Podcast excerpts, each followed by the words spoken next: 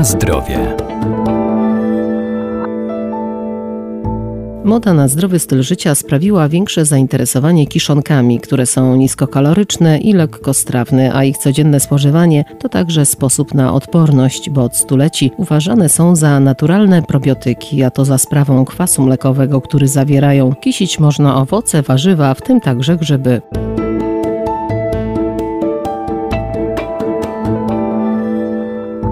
Kiszenie to naturalny sposób konserwacji żywności, a kiszonki są źródłem kwasu mlekowego, substancji, która pomaga oczyścić organizm, a także wzmocnić system obronny przed chorobami. Ma też dobroczynny wpływ na przewód pokarmowy. Sam proces kiszenia jest bardzo prosty i znany od lat. To są te produkty, które na drodze takiej bardzo naturalnej, biologicznej zostały utrwalone na skutek działania bakterii mlekowych, a w zasadzie enzymów, które te bakterie mlekowe produkują. Dr Ewa Jabłońska-Ryś, Uniwersytet Przyrodniczy w Lublinie. Które te enzymy rozkładają cukry, węglowodany występujące w surowcu, przekształcają je na kwas mlekowy i ten kwas mlekowy, jeśli powstaje już w odpowiednich ilościach, powoduje, że ta żywność jest trwała. Proces kiszenia może przebiegać, tak najogólniej mówiąc, na dwa sposoby. Podobnie jak w przypadku kapusty, czyli mamy surowiec, który jest dokładnie rozdrobniony, następnie posolony. Sól dodajemy nie tylko dla smaku, ale przede wszystkim po to, aby po wymieszaniu naszego rozdrobnionego surowca z solą i po dokładnym ubiciu, uciśnięciu nastąpiło zjawisko egzosmozy, czyli wydziela się sok komórkowy z tkanki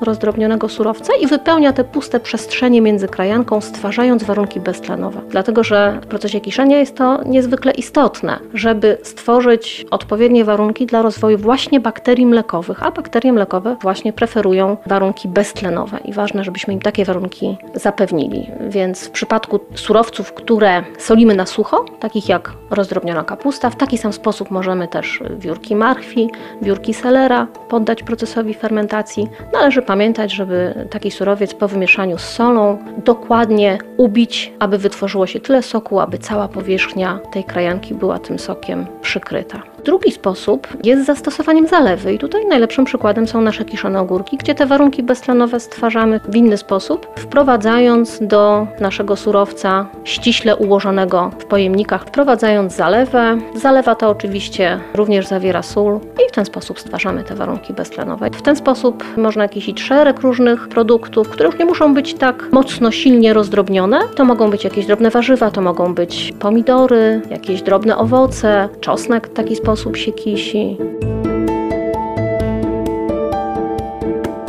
Na zdrowie. Takiemu procesowi można poddawać znacznie więcej produktów, w tym także grzyby. Nasze babcie taką technologię znały i stosowały. Co więcej, w czasach powojennych, w połowie ubiegłego wieku, w latach 50., kiszenie grzybów występowało na skalę przemysłową i kisiło się wówczas w największej ilości rydze. Mówiło się nawet, że jeśli to kiszenie miało miejsce w 200-litrowych beczkach, to jest to na małą skalę. Czyli możemy sobie wyobrazić, jak wyglądała ta duża skala. Do tej pory ta technologia gdzieś tam się uchowała i gospodynie domowe, szczególnie takie starsze, gdzieś jeszcze te rydze kiszą. Grzyby się kisi troszeczkę inaczej niż kapustę, niż ogórki. Grzyby przed procesem kiszenia należy zblanszować, czyli poddać takiej krótkotrwałej całej obróbce termicznej, obgotować i dopiero po tym procesie termicznym układa się je ściśle warstwami w pojemniku, przesypując solą. Można oczywiście dodawać różne przyprawy, tak jak w przypadku ogórków. Ma to na pewno wpływ na smak takich kiszonych grzybów i cały proces później przebiega praktycznie bardzo podobnie jak w przypadku tych tradycyjnych warzyw.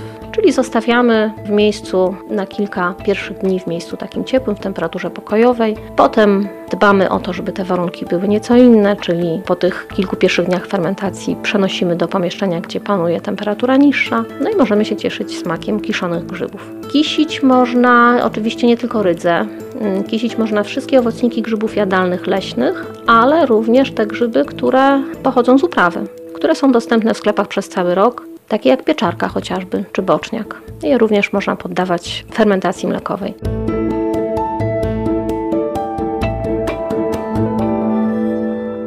Wszystkie kiszonki zaliczane są do polskiej superżywności, czyli produktów, które wzmacniają system immunologiczny i w pełni zastępują dostępne na rynku suplementy diety, czyli sztucznie wytwarzane preparaty mające poprawić stan naszego zdrowia.